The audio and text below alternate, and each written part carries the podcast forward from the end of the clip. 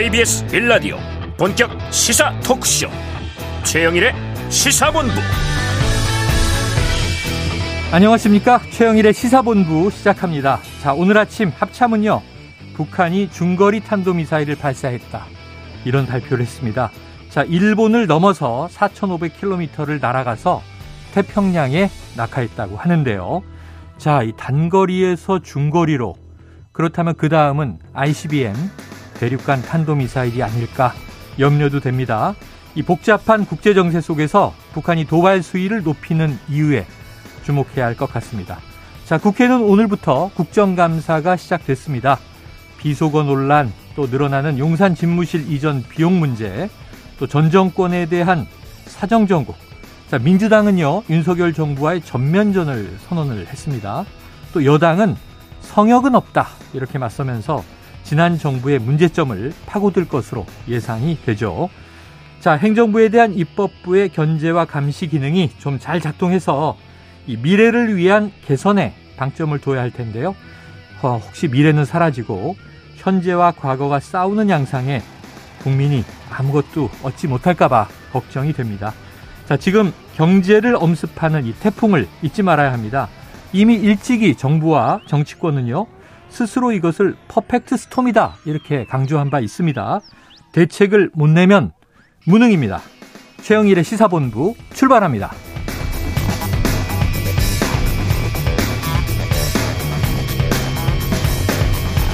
네, 1부에서는요, 오늘의 핵심 뉴스를 한입에 정리해드리는 한입뉴스 기다리고 있고요. 2부 10분 인터뷰. 자, 오늘 오전에 있었던 이 북한의 무력 도발과 7차 핵실험 가능성을 진단해 보겠습니다. 이어서 정치권 취재 뒷이야기를 들어보는 불사조 기자단, 그리고 IT본부가 준비되어 있습니다. 자, 오늘도 한 입에 쏙 들어가는 뉴스와 찰떡궁합, 이 디저트송 신청을 기다리고 있으니까요. 오늘 뉴스에 어울리는 노래가 있으면 문자 샵 9730으로 자유롭게 보내주시기 바랍니다. 자, 오늘의 디저트송 선정되신 분께는요, 치킨 쿠폰 보내드리고 있습니다. 많은 참여 부탁드리면서 짧은 문자는 50원, 긴 문자는 100원입니다.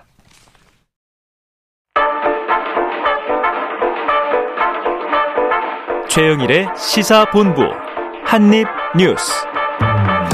네, 오늘의 핵심 뉴스를 한입에 정리해드립니다. 한입뉴스 시작해보죠.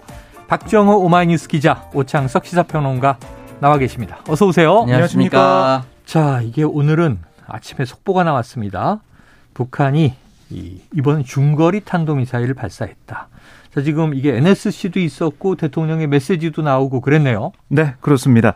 합동참모본부가 오늘 오전 7시 23분쯤에 북한 자강도 무평리 일대에서 발사돼서 동쪽으로 일본 상공을 통과한 이 중거리 탄도 미사일 IRBM, 이 한 발에 포착했다라고 밝혔는데요. 네.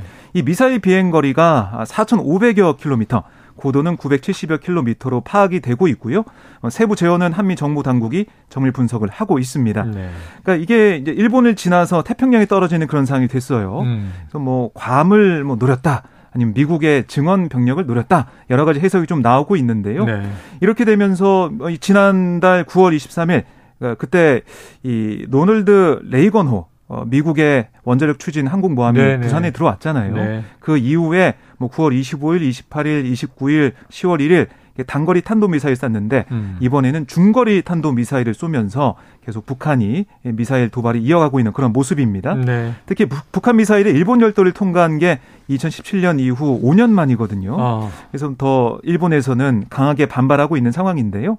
오늘 윤 대통령이 이에 대해서 입장을 내놨습니다. 10월 1일 국군의 날에도 밝혔지만 이런 무모한 핵도발은 우리 군을 비롯한 동맹국과 국제사회의 결연한 대응에 직면할 거다라고 경고를 했고요. 북한의 이 도발에 대한 단호한 대응 원칙을 재확인하고 있는 그런 상황이었고, 이 대통령의 입장을 포함해서 또 오늘 NSC 개최도 있었어요. 그래서 이 강력히 규탄한다, 이런 내용의 입장도 나왔거든요. 네. 점점 이 북한과의 대치가 강대강으로 이어지는 그런 모습이 보이고 있습니다. 그래요. 자, 과거에 어쨌든 쭉 이어져 온 북한의 도발이라는 게 한편으로는 이제 군사적 안보를 위협하는 도발이지만 또 하나는 이제 정치 외교적 측면에서 이제 메시지도 담고 있게 마련인데, 이거 2부 첫 순서에 저희가 정세현 전 통일부 장관을 연결해서 전문가의 분석을 자세하게 좀 들어보도록 하겠습니다. 자, 이게 5년 만에 일본을 넘어서 네. 일본 상공을 지나서 갔다. 뭐 짧게 말씀드리면은 네. 이제 단거리 미사일부터 발사해서 지금 이제 중거리 IRBM 그리고 결국은 ICBM 대륙간 탄도 미사일로 나아가는 네. 과정이다라고 얘기를 하면서 북한 전문가들의 의견도 조금은 갈리더라고요. 아, 그래요. 당연히 뭐 이달 말께는 ICBM으로 갈 것이다라고 예측을 하는 사람들도 있고요. 네네. 또 다른 북한 전문가들은 뭐 북한의 당 대회라든지 북한의 선거도 있기 때문에 이 상황은 내년 1~2월까지 갈 것이다 라고 얘기하시는 분들도 있습니다. 그렇기 네. 때문에 뭐 쉽게 예측하기는 어려운데 다만 지금 이 비행 거리가 4,500여 킬로가 됐기 때문에 미국의 괌까지 거리가 3,400여 킬로라고 합니다. 그래서 사정거리 안에 들어와 있네요. 지금 이 중거리 미사일로도 충분히 괌까지는 갈 수가 있는 거리라서 단순히 일본만의 문제라고 보기는 어렵고 아무리 짧은 거리라도 이런 무력 도발은 해서는 안 되겠죠, 당연히. 네, 자 다음 이슈로 넘어가 보겠습니다. 지금 어제도 전해드렸는데요. 감사원이 서해 공무원 피격 사건 관련해서 이 문재인 전 대통령을 이제 서면 조사하려고 했는데 네. 반송됐다라고 하는 이야기. 그런데 정치권 공방은 점점 강해지고 있는 것 같아요. 또 윤 대통령도 관련 질문을 받았군요. 그렇습니다. 윤 대통령이 오늘 출근길 문답에서 이 감사원이 서해 공무원 피격 사건과 관련해 문 전 대통령 서면 조사 통보하고 문 전 대통령 측에 반발하고 있다. 네네. 여기에 대해서 기자가 물어보니까 감사원은 헌법기관이고 대통령실과 독립적으로 운영되는 그런 기관이다. 대통령이 뭐라고 언급하는 거 적절하지 않은 것 같다. 네. 이렇게 말을 했어요. 그리고 또 하나 질문이 있었는데 대선 과정에서부터 서해 공무원 피살 사건의 진상 규명을 강조해 왔는데 진상 규명 과정에서 그 누구도 예외나 성역이 될 수 없다는 입장에 대해 어떻게 생각하느냐 이런 질문을 또 기자가 했습니다.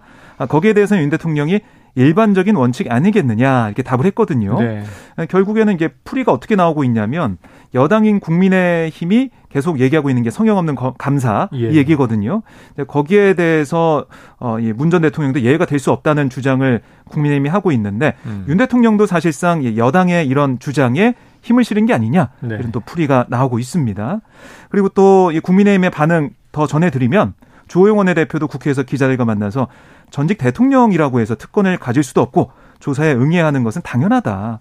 그런데 오히려 당황스럽게 무례하다라고 화를 낸 것을 보고 네네. 정말 이 해수부 공무원 피살 사건에 뭔가 문제가 많구나 이런 생각을 했다고 주원내 대표가 얘기를 했고요.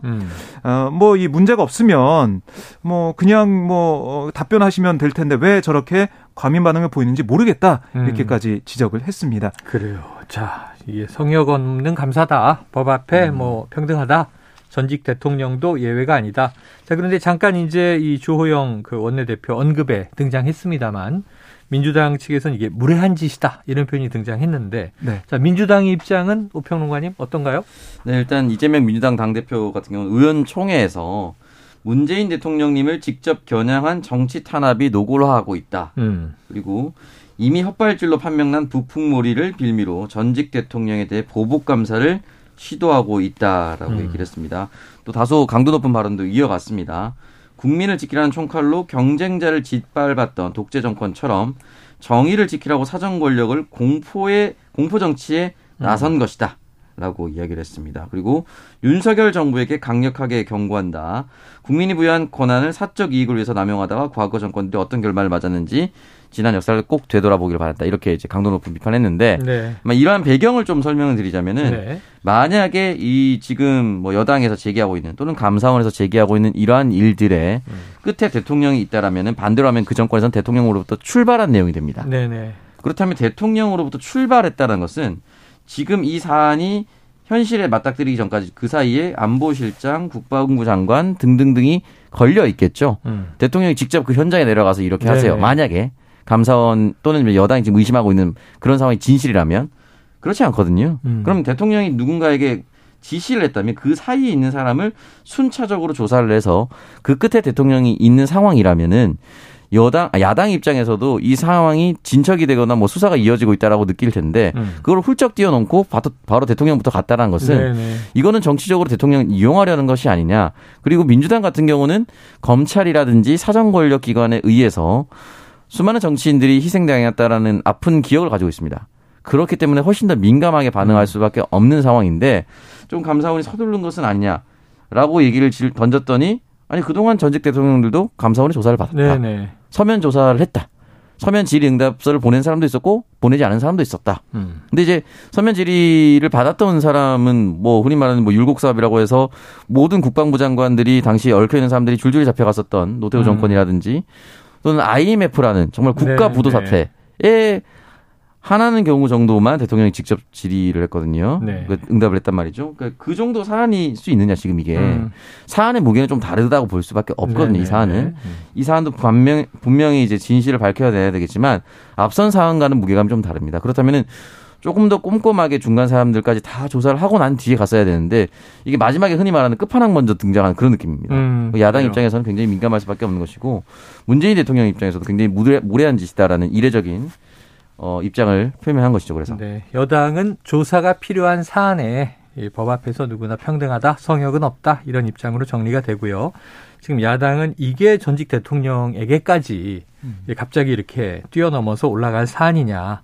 어찌 보면 좀 이제 정책적 판단에 이제 기반한 사건들 여러 가지가 등장해 있어요. 또 정책도 있죠. 뭐 탈원전이냐, 친원전이냐. 전임 정부와 이번 정부는 또 굉장히 이제 기류가 다른. 정책 노선들이 많습니다. 그래서 이건 야당에 대한 정치 탄압이다, 북풍몰이다, 보복감사다 이런 것이 이제 민주당의 입장인 것 같습니다. 네, 뭐 대통령실에서도 뭐 얘기를 좀 들어보면 결국에는 13일까지 이제 감사원이 감사 종료 시점을 잡아놨기 때문에 확인할 건 다 확인한다는 차원의 뭐 그런 뭐 질이다 크게 이제 볼 건 없다 이렇게 얘기하고 있는데요. 아무래도 이제 국감 시작 날.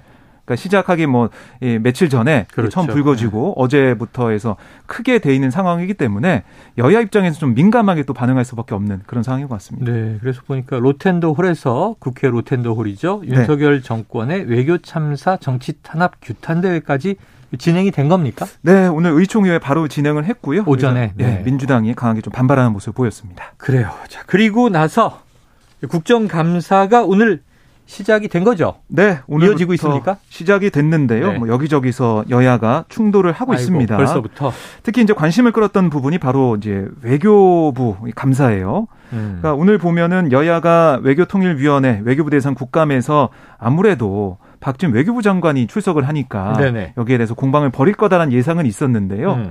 좀 제가 예상했던 것보다 더 강하게 여야가 맞붙었습니다. 그러니까 결국에는 한 30분 정도만 이 질의를 뭐 진행을 시작도 못하고 그러니까 뭐 여야의 공방만 주고받다가 정회가 됐어요. 박진 장관은 오늘 또 한마디도 못하고 있는 상황에서 정회가 된 상황인데요. 출석은 했는데. 그렇습니다. 그러니까 민주당의 입장은 뭐냐면 윤석열 정권의 빈손 외교, 굴욕 외교, 심지어 막말 외교에 대한 국민의 분노가 하를 찌르고 있고 또 정권에 대한 기대감도 바닥에 떨어져 있는 상태인데 이 국무위원 해임 건의안을 받아들이고 박 장관에 대한 회의장 퇴장을 요구하는 게 민주당의 입장이다. 이렇게 강하게 얘기를 했고요. 그러자 이제 국민의힘 간사인 김석효 의원은 박 장관은 윤석열 대통령과 함께 이번 해외 순방에서 많은 성과를 거두고 돌아왔다. 열심히 일하고 있는 외교부 장관을 일방적으로 해임 건의안을 통과시킨 거다라고 맞섰습니다. 그리고 뭐 정진석 의원 같은 비대위원장 같은 경우도 아니 민주당이 박진 장관이 마음에 들지 않으면 그럼 박진 장관 말고 차관한테 질문해라. 우리 여당 의원들도 각 이 헌법기관으로서 여기 와 있기 때문에 우리는 장관한테 질의하겠다 이렇게 맞서는 모습을 보였거든요. 그래서 공방이 이어졌어요. 결국에는 이러다가 위원장이 정회를 선포하고 다 이제 해산을 한 상황인데 뭐 아마 점심을 먹고 질의가 이어질 걸로 예상은 되지만 오후에도 이런 공방이 이어진다면은 국정감사가 제대로 진행되지 못하겠죠. 결국 이 윤 대통령이 이제 비속어 논란을 둘러싼 이 불똥이 오늘 국감에 튄 모습인데요. 이 박진 장관이 계속 자리를 지키고 있는 상황 민주당에서는 납득할 수 없다 이런 얘기를 오후에도 할 것으로 예상이 됩니다. 인정할 수 없으니 퇴장하라. 이게 이제 지금 다수당이 민주당의 입장인데 자, 이게 지금 국정감사는 뭐 하루 이틀 하는 게 아니고 이제 3주 동안 하잖아요. 그렇습니다. 그러니까 이제 외교 전반에 대한 감사, 또 뭐 통일 문제, 또 이 대북 문제도 있고, 오평론가님 이거 어떻게 좀 해법, 출구 전략 있습니까? 출구 전략 없고 강대강으로 끝나요. 계속 강대강입니까? 강대강으로 가지 않을까요? 그러니까 지금 이제 대통령이 거부권을 행사하긴 했지만, 대통령이 거부권 행사할 거라고 예상하고 민주당은 이제 이 건의안을 올렸다는 거겠죠. 해임 건의안이 올렸고 이게 법적 효력이 없고 사퇴하기 전까지는 그냥 그대로 가는 것인데 그렇다면 대통령이 거부할 정도로 진짜 외교 순방의 성과가 있었는가에 대한 질문이 지금부터 시작이 될 겁니다. 그렇겠죠. 만약에 들어오게 된다면. 그럼 박진 외교부 장관 입장에서는 스스로 생각하는 외교 순방의 결과에 대해, 흔히 말하는 성과에 대해서 이야기를 할 것이고, 네. 민주당인 야당 의원들은 이제 그건 성과라고 볼 수가 없다. 근데 사실 당장 국민들이 보시기에도 네네. 전기차 문제라든지 이런 현안들이 속 시원하게 풀린 것이 없습니다. 그리고 지금 뭐 카말라 해리스 부통령이 와서 얘기했었던 내용 중에 하나가 뭐 여성가족부 장관이라든지 뭐 선거 관련된 내용 얘기 없었다라고 용산에서 얘기했다가 근데 뉴욕타임즈에서 부통령이 인터뷰한 내용은 얘기했다라는 거 아니겠습니까? 그걸 확인하고 부랴부랴 다시 용산에서는 얘기했었다. 그럼 이거는 최근에 일어난 바깥으로 대통령이 나간 것은 아니지만 국내에서 했었던 회담입니다. 네네. 이것도 외교죠. 국내에서 한 것도 외교입니다. 근데 이것도 성과라고 볼 수 있느냐? 왜 거짓말했느냐? 누가 거짓말했느냐? 또는 거짓말하지 않았지만 누가 정보를 잘못 전달했느냐?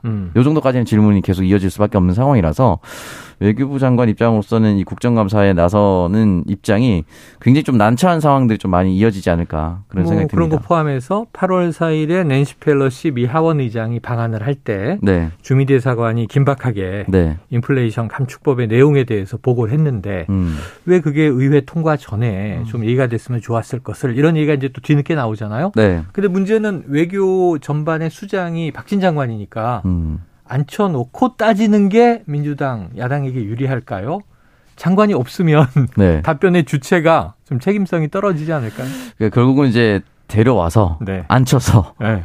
외교부 장관을 직접 모시고 네. 답변을 듣는 과정으로 갈 수밖에 없을 것 같은데 결국은 이제 질의 답변은 진행될 것 같다. 네, 이게 오늘도 지금 저희가 이제 브리핑하면서 이제 파행이다라고 얘기를 하긴 했지만. 네네. 민주당이 원하는 상황은 이제 국민들에게 진짜 이 정부가 못하고 있습니다라고 알리는 것이거든요. 실제로 그런 목적도 있어요. 잘한 것은 뭐 칭찬한다는 것도 있겠지만 대부분 잘못된 부분을 지적하는 것이거든요. 그러면 네. 박진 장관이 직접 의자에 앉아서 답변을 머뭇거린다거나 네. 답변을 하지 못한다거나 또는 속 시원하게 그 의문점을 해결해 준다거나 네. 이런 모습을 보여야 되기 때문에. 자, 네. 관련해서 윤 대통령은 외교 활동이 오로지 국익 위한 것이다. 순방 성과가 많았다. 이런 네. 얘기를 했네요. 그렇습니다. 그러니까 오늘 이렇게 기자의 질문 중에 또 나온 얘기가 이번에 대해서 순방 과정에 불러진 여러 논란을 외교 참사라고 이제 얘기하고 있는 이런 논란 여기에 대한 질문이 있었거든요. 그러니까 윤 대통령은 대통령의 외교 활동은 오로지 국익을 위한 것이다. 이번 순방에서 그래도 많은 성과를 저는 거양했다고 생각한다. 거양했다. 예, 강조를 했습니다. 예, 뭐 높게 올린다 뭐 이런 뜻인데요. 네네. 거양했다는 게 뜻이요. 그래서 이번에 성과가 많았다라고 강조를 했습니다. 그리고 또 하나 이제 경제 위기 신호와 관련해서 차분한 대처를 강조하는 모습도 보였는데요. 결국 윤 대통령의 이제 일관된 입장은 외교에 손상이 가서는 안 되고 한미동맹 손상 가서는 안 되고 외교적인 성과도 이번 순방을 통해서 얻었다라고 계속 강조하고 있는 그런 모습을 볼 수가 있습니다. 네, 자, 네. 윤 대통령 오늘 아침 조간을 보니, 그러니까 이제 아침 신문을 보니 경제에 대한 것들이 많이 있다. 아무래도 미 연준이 계속 금리를 올릴 것 같고 경기가 어려울 것 같다는 예측. 네. 조야에서도 위기론이 나오고 있다. 이 언급은 굉장히 여러 달 됐어요. 그렇습니다. 지금 이제 경제 문제 이번 네. 정부가 어떻게 대처할지 굉장히 중요하고 네. 국정감사 이슈가 돼야 되는데 지금 외통이 하나 다뤘는데 시간 다 갔네요. 지금 예, 뭐 교육위도 있고 다 이제 많이 있는데 교육위 같은 경우는 네. 지금 주요 증인 참고인들이 오지가 않아서 출석을 안 한다 그래가지고 거기에 대한 비판이 좀 있었고 아니 주요 대학 이제 총장들은 네. 지금 외유라고 했죠. 그렇습니다. 국민대 총장과 숙명대 총장이 지금 해외에 가 있는 상황 이런 걸 지적하는 야당 의원들의 목소리가 좀 있었고요. 네. 그리고 법사위 상황 잠깐만 말씀을 드리면. 네. 이 문재인 전 대통령에 대한 감사원의 서면조사 통보 문제 이게 또 불똥이 튀었어요. 네. 이 법사위로. 그래서 민주당 의원들이 의원들 앞에 노트북이 있는데 또 붙였죠. 스티커? 붙였습니다. 네, 이 정치 탄압 중단하라 이런 피켓을 붙였어요. 네. 그랬더니 국민의힘 의원들도 정쟁 국감 NO, 민생 국감 YES라고 쓰인 피켓을 또 노트북에 붙여가지고 네, 맞불을 네. 놨습니다. 그러다 보니까 계속 말싸움이 이어지는 상황이 됐고요. 네. 결국 여야 간사가 서로 이제 피켓팅을 하지 않기로 협의한 끝에 53분 지각 개의를 했습니다. 그걸 떼고 서로 다? 그렇습니다. 아유, 만들었다 뗐다. 뭐 가을 운동회 카드 섹션도 아니고 이게 뭐예요? 보다 보면. 네. 그럼 말로 좀 잘 토론을 하지. 안타까운 대목입니다. 자, 오늘 어쨌든 화요일인데요. 월요일 같은 화요일이죠. 네. 어제가 휴일이었으니까. 점심시간 교통 상황 알아보고 이어가도록 하겠습니다. 교통정보센터에 김한나 리포터 나와주세요. 네, 지각 교통정보입니다. 평소보다 더 주의해서 운행하셔야겠는데요. 지금 빗길인 구간들은 미끄러움 주의 운전하셔야겠습니다. 영동고속도로 강릉 쪽으로 지금 반월터널 부근 2차로에서 화물차 관련 사고를 처리하고 있습니다. 이 때문에 부근으로 2km가량 정체되고 있고요. 이 전으로는 서창에서 월곶 분기점까지 또 서용인 분기점에서 용인 휴게소까지 6km 밀리고 있습니다. 경부고속도로 서울 쪽으로는 달래내에서 반포 나들목 그리고 반대 부산 쪽은 반포에서 서초 다시 신갈분기점 부근에서 서행 흐름 보이고 있고요. 중부 내륙고속도로 양평 쪽으로는 여주분기점에서 사고가 있었는데 현재는 처리가 됐지만 아직 사고 여파는 남아서 부근으로 정체되고 있습니다. 수도권 제1순환고속도로 구리에서 판교 쪽으로는 남양주에서 상일 부근 5km 정체고요.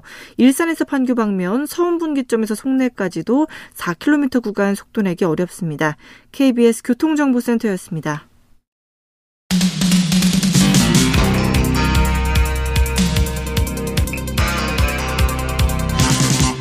최영일의 시사본부. 네, 지금 이제 또 하나 흘러나온 소식이 정부가 조직을 개편한다. 그래서 정부 조직 개편안이 조만간 발표될 것이다. 자, 어떤 가닥입니까? 네, 어제 보면 정부와 여당 대통령실이 삼청동 총리 공관에서 고위 당정 협의를 했어요. 여기서 여러 가지 얘기가 나왔지만 그중에 하나가 바로 이 정부 조직 개편안 관련된 내용입니다. 네네. 조만간 발표한다 이렇게 얘기가 좀 흘러나오고 있는데요. 네. 특히 여성가족부 폐지 이 문제가 아마 다뤄질 것이다. 네네. 이번에 정확한 로드맵이 나올 것이다. 이런 얘기가 나오고 있고요. 또 동포청을 신설하는 그 내용도 좀 관측이 좀 되고 있어요. 네네. 그래서 가능한 한 조속한 시일 내에 행안부에서 발표를 할 거다. 이렇게 얘기가 나오고 있는데요. 지금 흘러나오고 있는 얘기를 좀 들어보면 네. 여성가족부 폐지는 하는데 그걸 현실화하는 과정에서 여가부가 담당해온 주요 역할과 기능을 복지부 내에 신설본부로 이관하는 방안을 검토하고 있다. 네. 이런 얘기가 나오고 있어요. 그래서 여가부 업무 중에 여성 고용 관련 부분은 고용노동부로 이관하는 방안 이거 적극 고려 중이라고 하고요. 네.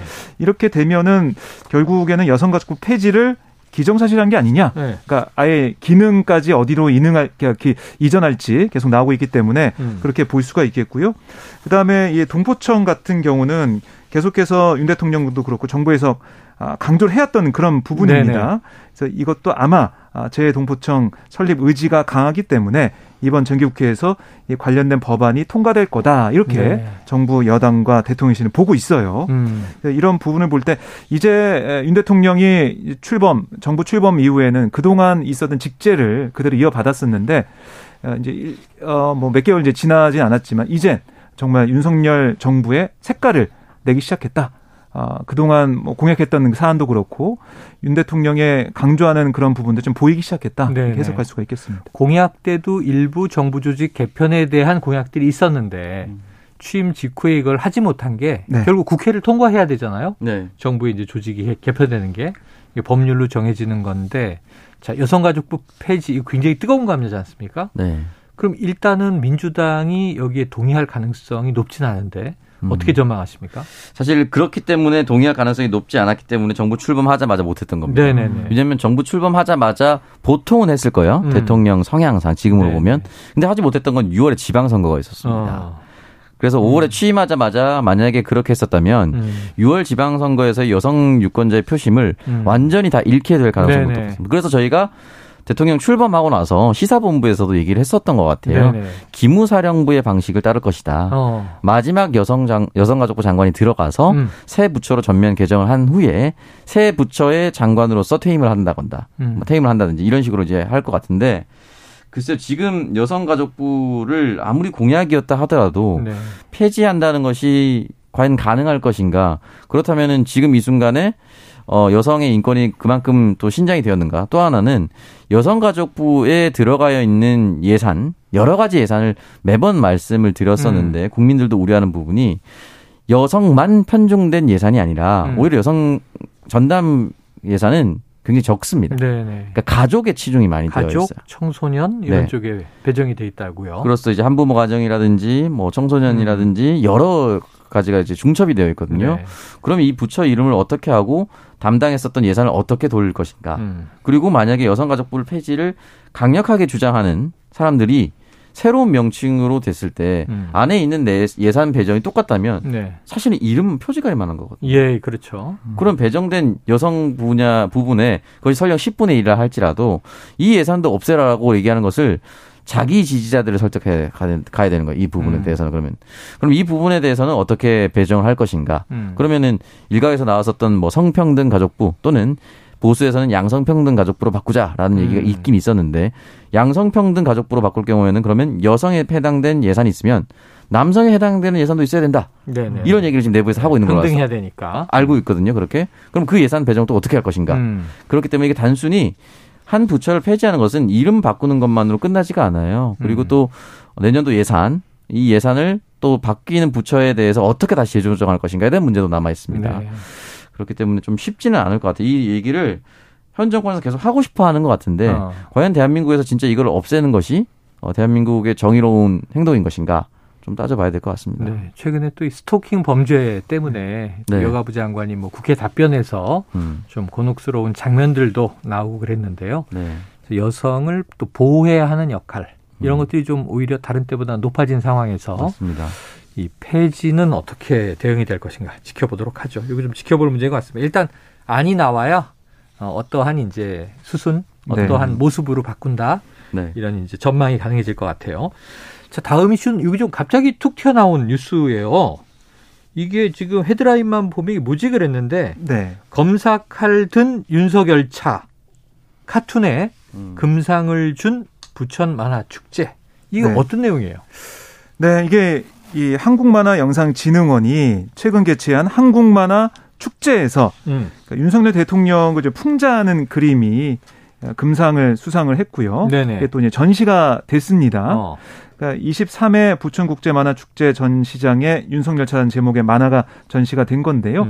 이 그림을 많이 보셨겠지만은 이 작품은 고등학생이 그린 카툰이고요. 네. 윤 대통령의 얼굴을 한 열차가 연기를 내뿜으며 막 달리고 있는데 그 앞에 이제 시민들이 놀란 표정으로 쫓겨나고 있는 듯한 그런 느낌이 들고 또 열차 조종석에는 김건희 여사가 얼굴을 이제 비추고 있고요. 나머지 열차에는 검사 옷을 제복을 입은 검사로 보이는 네네. 남성들이 칼을 들고 서 있습니다. 검사들이 제복은 없잖아요. 우리나라가. 그렇죠. 검사복. 검사복이라고 해야 되나요? 예, 예, 그렇죠. 예, 재판 때 입는 거. 예, 예, 그렇게 이제 보여지는 그런 옷을 입은 그런 남성들이 서 있어요.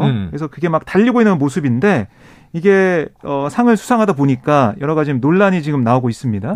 어떻게 이런 그림이 수상할 수 있냐? 이런 내용도 온라인에서 지적이 받고 있고요. 아니다. 이게 정말 현 정권 최고 권력자 대통령 풍자한 그림을 그린 행위 자체에 놀랐다. 이런 얘기도 있고 여러 가지 찬반이 엇갈리고 있는 상황입니다. 그런데 네. 이런 상황에서 이 문화체육관광부가 이게 행사 취지에 어긋난다. 엄정한 조치를 취하겠다. 이런 입장을 내놓고 네네네. 있어요. 그러니까 이 해당 공모전을 주최한 만화영상진흥원이 부천시 소속 재단법인이지만 공모전 대상은 문체부 장관상으로 수여되고 있고 또 행사의 후원 명칭에 문체부가 사용되고 있다. 이렇게 얘기하면서 이거 엄정한 조치가 필요하다 이런 얘기를 하고 있거든요. 그러니까 이게 논란이 있고 문제가 된다라고 정부에서는 판단하고 있는 걸로 현재까지는 보입니다. 야, 이거 고등학생 이거 문체부 장관상 받으면 대학 입학 때 뭐 가점이 좀 있고 그렇잖아요. 네. 물론 학교나 전공마다 차이가 있겠습니다만. 네. 이거는 뭐 금상이기 때문에 네. 뭐 경기도 지사상 뭐 이렇게 되지만. 금상이니까. 네. 금상이지만. 하지만 이게 어떻게 보면 문체부가 후원한 그런 행사기 때문에 네. 문체부도 입장을 내고 있는 그런 상황입니다. 야, 해외처럼 뭐 무슨 장관상이 아니라 자체 어워드면 네. 별 문제가 없을 텐데. 네. 예, 문체부 장관 입장도 좀 곤혹하기도 하시긴 한데. 이거 한번 들어보시죠. 저희 작가가 직접 한국 만화영상진흥원 관계자를 취재를 했습니다. 저희도 좀 전화 연결해볼까 했는데 심사 기준이 뭐냐 이렇게 물었는데 작품이 많아서 작품별로 심사평은 하지 않고 이게 내부 자료이기 때문에 공개는 어렵다. 심사 기준은 스토리, 연출 구성, 창의성, 완성도 이걸 이제 부분 배점을 해서 종합평가를 한다는 거죠. 자, 그럼 다른 그림들에도 풍자 요소가 있느냐 이건 이제 확인을 해봐야 되는 거고요. 카툰과 웹툰이 있다 보니까 확인이 필요하다. 자, 심사위원들은 어떻게 이제 구성한 것이냐. 무작위 추첨이라면 그 대상 그룹은 또 어떤 분들이냐.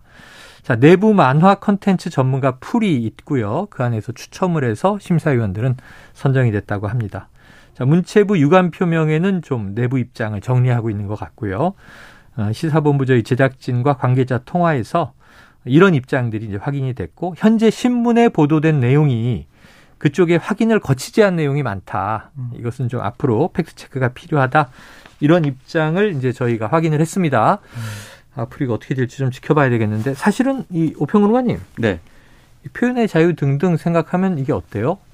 글쎄, 이거, 이 정도를 가지고 이제 뭐 잘못됐다라고 얘기할 수는 없지 않을까. 아, 이 정도라는 게 과연 어느 정도냐. 그러니까, 과거에도 역대 네. 대통령 풍자 그림이 간혹 등장하잖아요. 네. 대선 때도 이제 벽화도 등장했던 것 같고요. 네. 자, 이거 어떻게 정리가 될까요? 그러니까 이걸 한번 뭐 이 그린 학생의 의도를 네. 학생만이 정확하게 알 수 있겠죠. 네. 그러니까 지금 기차가 그 어린이들이 자주 보는 만화 영화라는 토마스 열차. 아유, 저희 애가 좋아해서 저도 많이 이거 사 모았어요. 네, 많이 토마스 열차에 토마스 얼굴이 아니고 이제 윤석열 대통령의 얼굴이. 아, 네, 그 기관차 얼굴에. 네, 그래서 김건희 여사로 추정되는 이제 기관실에 있는 여성 위에 숫자가 2가 적혀 있어요. 아, 그게 뭐예요? 기호 2번일 가능성이 높다고 저는 추정합니다. 아, 그렇게 되는데 지금 이 열차를 가고 앞에 있는 4명의 사람이 시민들이 좀 놀라서 도망가는 상황인 것인데, 이걸 가지고 뭔가 불편해했다라는 것만으로 출품을 제외한다거나 뭐 상을 갑자기 박탈한다거나 네네. 이러긴 좀 어렵지 않을까라는 생각이 들고, 오히려 국내에서 이렇게 대통령을 어느 정도 불편하더라도 하는 것이 오징어 게임과 기생충을 배출한 네네. 문화의 다양성이 있는 국가에서 가능하다라고 생각합니다. 가능하다. 표현의 자유가 우선이다. 자, 이거 앞으로 좀 지켜볼 대목으로 보여집니다. 자, 지금 해외는요. 영국의 경우가 금융시장의 혼란을 초래한 고소득층 감세안, 고소득층의 세금을 깎아주겠다. 이른바 이제 우리식으로 표현하는 이제 부자 감세가 되겠죠. 이것을 철회했다라고 합니다. 부자 감세안을 철회했다. 왜냐하면 이것이 이제 금융시장의 혼란을 초래했다라고 이제 보는 거죠. 이게 좀 우리나라와도 좀 연관성이 있을까요? 네, 그렇습니다. 그러니까 반면교사? 아, 예, 그렇죠. 그러니까 이게 보면은 리지트러스 총리가 취임한 지 한 달도 안 돼서 지금 네, 보수당 지지율이 들어왔죠. 네, 급락을 하고 정말 여론이 안 좋아졌거든요. 그러니까 이 15만 파운드 연소득 이상 고소득자에게 적용하는 최고 세율을 내년 4월부터 45%에서 40% 낮추겠다. 이런 얘기를 한 거예요. 그러니까 네. 우리 돈으로 한 2억 4,300여만 원 이상 버는 사람들에게 이 감세를 해주겠다, 이런 얘기거든요. 근데 지금 전 세계적인 금융시장을 보면 돈을 이제 푸는 게 아니라 들여오고 있습니다. 긴축이죠. 네, 돈의 가격이 금리가 올라가면서 높아지고 있는데, 이런 상황에서 돈을 푸는 정책하는 게 말이 되느냐. 아. 이것 때문에 파운드화의 가치가 떨어지고 이게 또 혼란을 불러와서 전 세계 시장이 뭐 이게 강달러가 계속해서 가중되는 그런 상황이 됐거든요. 네. 이 정책이 얼마나 중요한지, 경제정책이 이런 환율이나 이런 데 영향을 많이 끼치고 있다는 걸 다시 한번 일깨우는 그런 정책인 것 싶습니다. 보면서 참조하겠습니다. 자, 끝으로 이 채널A 기자의 명예를 훼손했다, 이런 혐의를 받은 최강욱 의원이 1심에서 무죄가 선고됐다. 이 소식까지 전해드리면서 오늘 한입뉴스는 마무리를 해야 되겠습니다. 박정호 기자, 오창숙 평론가 수고하셨습니다. 고맙습니다. 자, 오늘의 디저트송은요. 청취자 4280님이 신청하신 미스터 빅의 제목이 미신장합니다. 와일드 월드. 야생의 세계죠. 정글이네요. 자, 노래 듣고요. 치킨 쿠폰 보내드리고 2부로 돌아옵니다.